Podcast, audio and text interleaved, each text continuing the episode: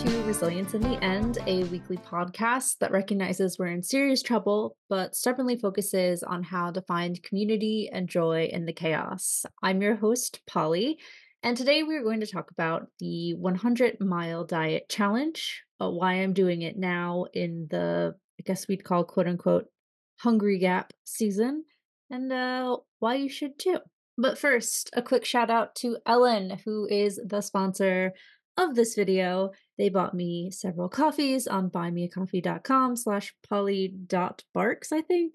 Not sure, in the show notes below. I really appreciate it. Thank you, Ellen. Uh, people like you help me kind of keep the lights on on this what is essentially a, a passion project and i really really appreciate it so let's start by talking about what actually the 100 mile diet is uh, pretty obvious i think the premise is pretty simple it's exactly like it sounds you only eat food that is grown or produced within a 100 mile radius of your home uh, definition, I guess I would say, is pretty simple. The actual execution on it depending on where you are, can be kind of tricky.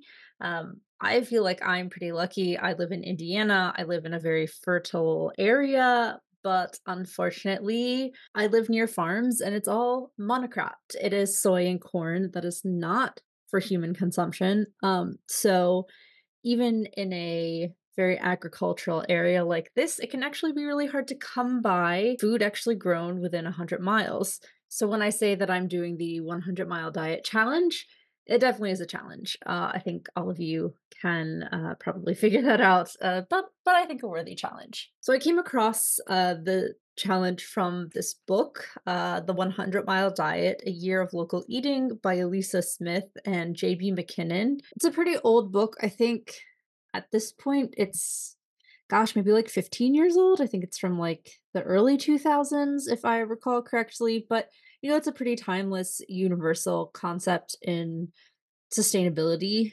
Eat food close to where you live and where it's grown. You can have a good understanding of growing practices whether it's really organic even if it's not labeled as organic if you you know can go to the farm. And those pesky food miles which are a significant portion of the co2 emissions of the foods you eat are reduced to a minimum. Um and for video users i'm sorry i really need a haircut. I'm messing with my bangs constantly and they look wild.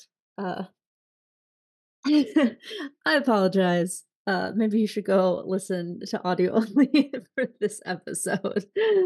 but anyway, so the home 100 mile diet, eating food that is only grown or produced within 100 miles of where you live, pretty simple concepts, um, pretty, pretty difficult in execution, I guess.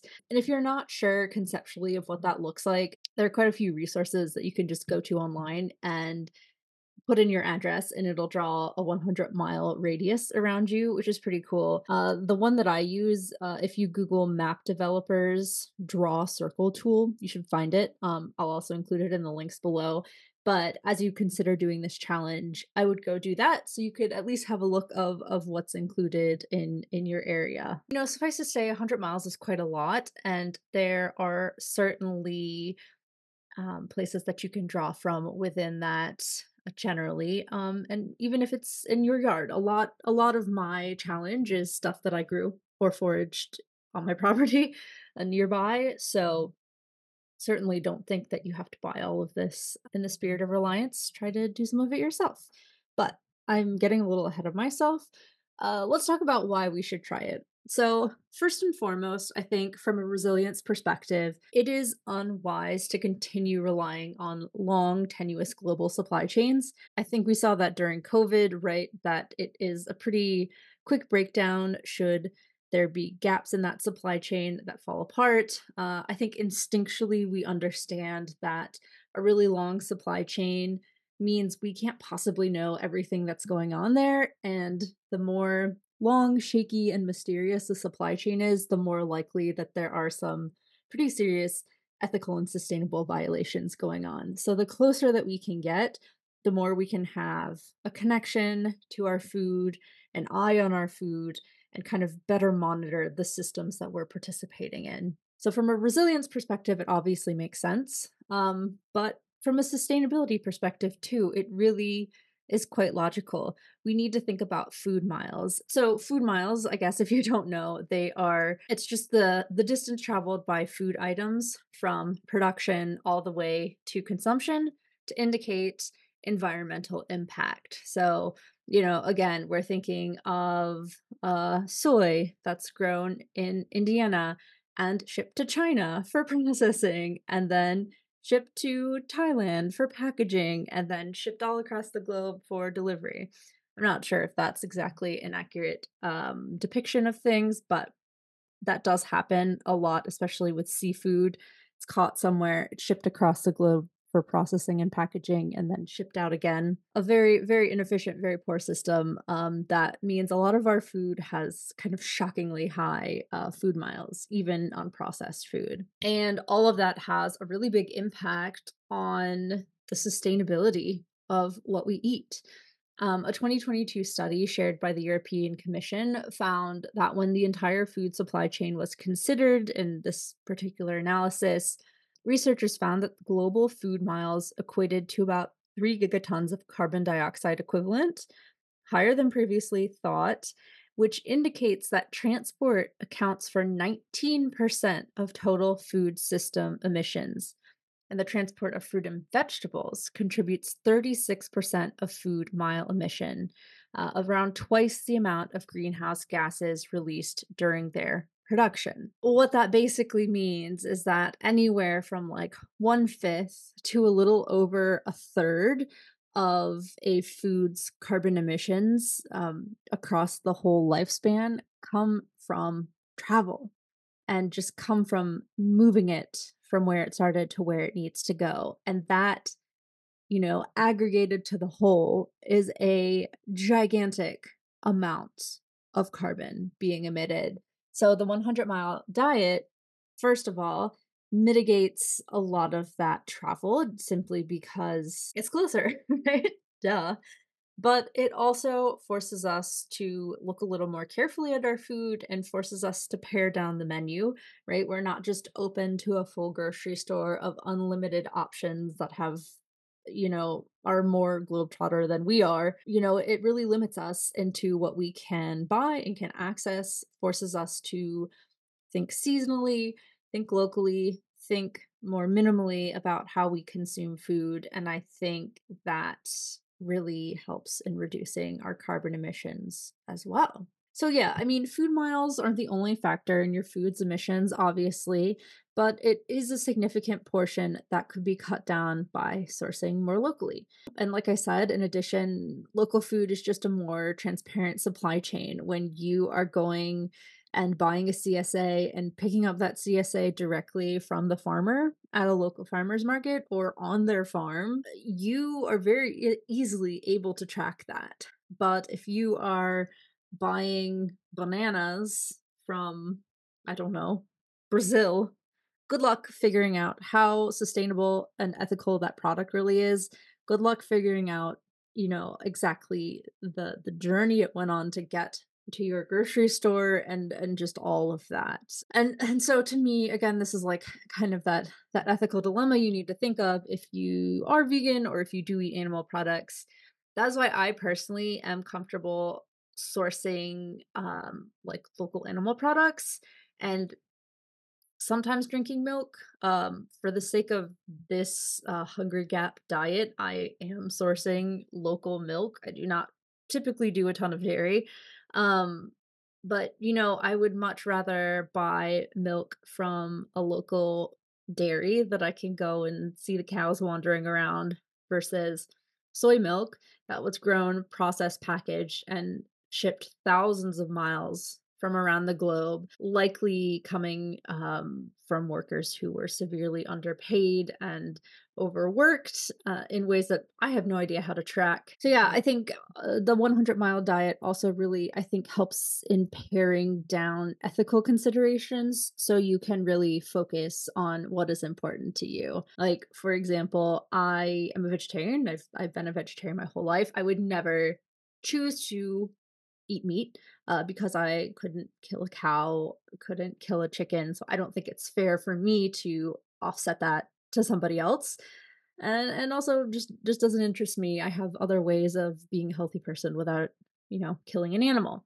That said, I have a little bit more of um you know, an ethical okayness with uh, getting eggs or getting milk from, you know, chickens I can wave to, cows I can wave to when I drive down the road.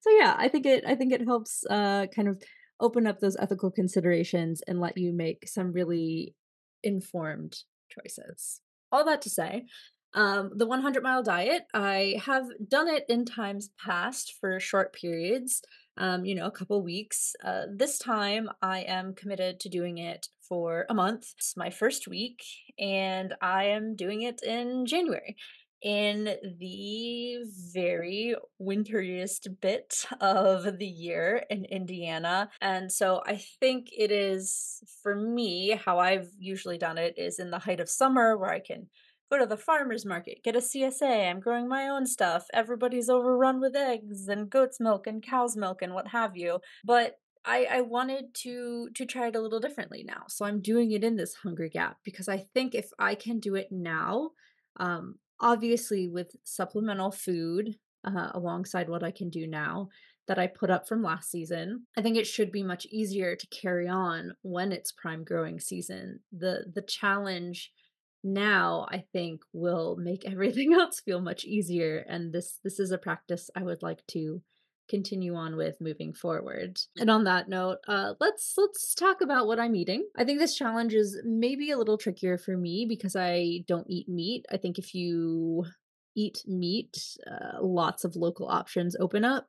That said, it also probably would double or triple my budget so i'm very happy to not do that right now i'm i'm doing eggs and a very limited amount of dairy um simply because i can't do soy right now and you know ironically despite the fact that if i look out my window i can see where a soy field was uh last year but i could not source uh, locally grown soy meant for humans within 100 miles. So, um, plus, you can't convince me that the cursed monocrop that is soy is really all that great anyway. But again a different discussion. Um, so at some point, I'm going to have a blog post with a more pointed rundown of what I eat alongside some recipes.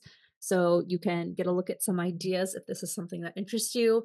But I will also drop my spreadsheet in the show notes so you can have a look at my food, um, the source list, as well as how much it cost me, because I think that's pretty interesting and I like a good spreadsheet. But right now, for me, food is mostly fresh bread with sweet or savory toppings, cornmeal, again, topped with various goodies. I have lots of canned fruits from the previous season, dumplings like vareniki, uh, you know, things with potatoes, cherry fillings, uh, ferments like sauerkraut, cold salads topped with walnuts, locally harvested, locally right out my window, harvested black walnuts, you know, with kind of root vegetables, beets, and carrots tray bakes with homemade mayo for dipping, fruit crumbles, um, I don't know, lots of stuff. Honestly, like it's not a whole lot different than usual, just with better, more localized ingredients and slightly pared down in the spice category. So my exceptions are salt and coffee. Uh salt because eh, salt is salt is life. Uh and I I don't have any reasonable expectations of harvesting that within 100 miles. Uh, coffee, because I like coffee. Um, along, as I said, with any ingredients included in previous canning efforts, like uh, vinegar for pickles or sugar for jams, as long as the base, like fruit or vegetable, was sourced locally. So yeah, I mean, I think it's it's boring. Um, it's very simple. There are pretty limited. I'm getting from some farmers some fresh ingredients, but you know, it's like root vegetables.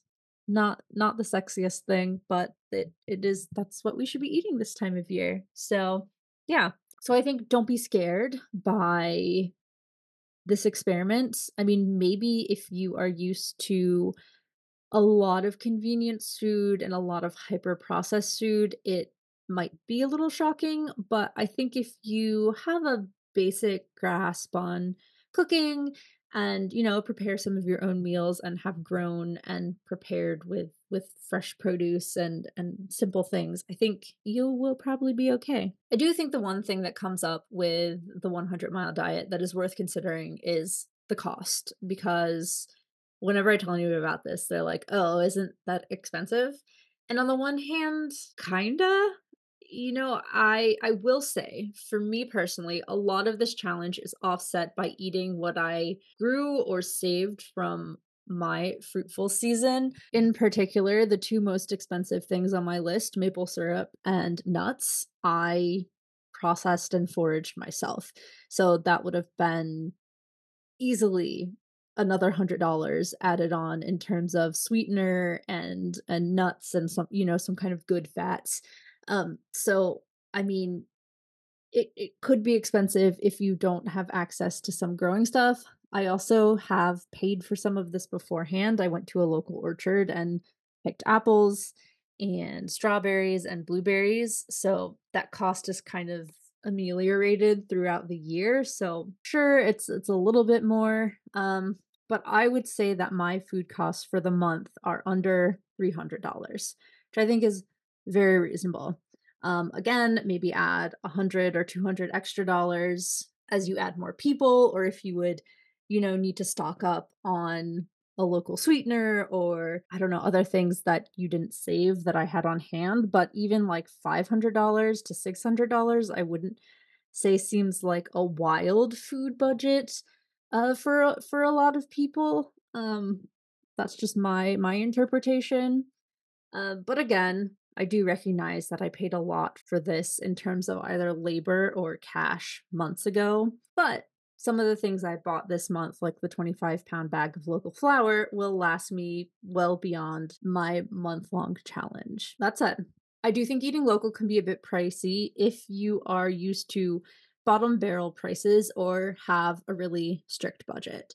Uh, pound for pound, ounce for ounce, things are going to be more expensive than shopping at Walmart. That is that's just the way of it.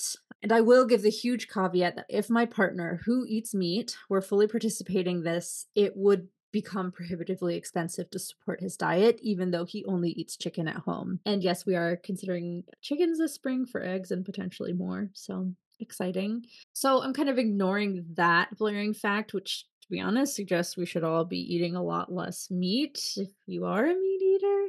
Um, but yeah, I, I think there are ways to do this even if you are on a super strict budget. I mean, as I said, I've done this for weeks in the past uh, when our monthly grocery budget for two people was like $300. So it, it's it's possible you may not be able to do it perfectly or for a long time, but I certainly think that it is possible, particularly if you are willing to omit meat because that frees up a lot of cash. And I also have a few other caveats to counter the it's expensive argument if we set aside meat.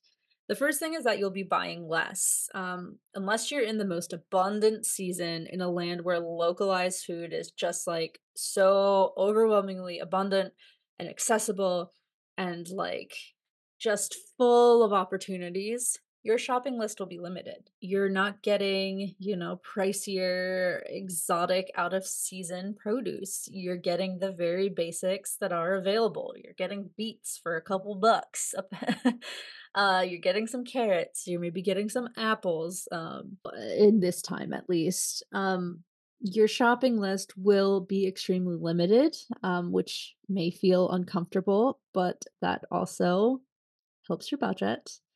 Um, and I also think, in the spirit of resilience and creating some leeway for yourself, you need to work a little harder to offset the most expensive items. I tap my own maples. Uh, there will be an episode on that coming soon. I realize that is not accessible to anyone, everyone, both in terms of like location and just accessibility of maples. But I will be tapping somebody else's maples uh, this year, which I will talk about. So there's an opportunity if you're interested and live in the right area.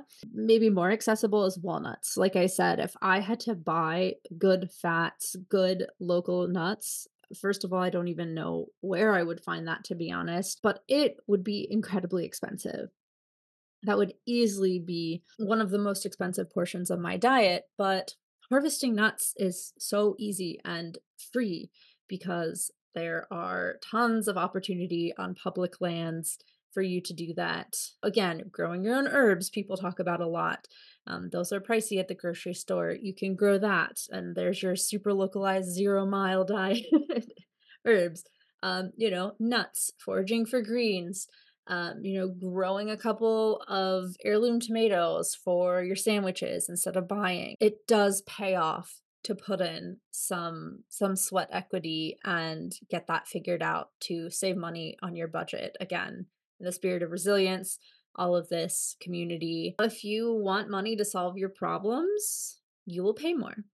But take the lessons of previous episodes get scrappy. What can you barter for to get rather than paying cash? There are opportunities for sure that that make local eating more accessible again because like you can't barter with a super mega global conglomerate but you can barter with bob down the road. So my challenge for you is to consider the 100 mile diet. I i think there are a couple ways you could play this. The first one is to end up playing around with the um, radius map and identifying uh, resources that you can get 100 mile food from whether now or later. Think of a few critical items in terms of like cost, flavor, food miles uh, that you want to replace and start with that. You could also dive right into a challenge. Um, that would be super awesome. Definitely hop into the Discord that is in the weekly newsletter. I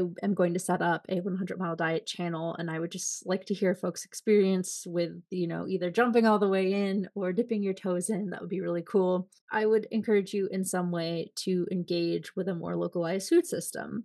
I'll also include some resources for getting started, especially some books in the show notes. I would love to hear your thoughts on the 100 mile diet, like I said, uh, definitely hop into our Discord and, you know, chat, ask questions, share cool things you found, because I think this is a really valuable challenge that we can all plan to dig into. Yeah, before I go, my joy of the week snow we had the first kind of good snow this week and it was really wonderful and i am just so here for actual winter which means it will get cold which means there will be maples to be tapped very very soon and i am so excited. So yeah i will leave it at that. I've talked long enough. I hope you'll consider the 100 mile diet and let me know your thoughts on it.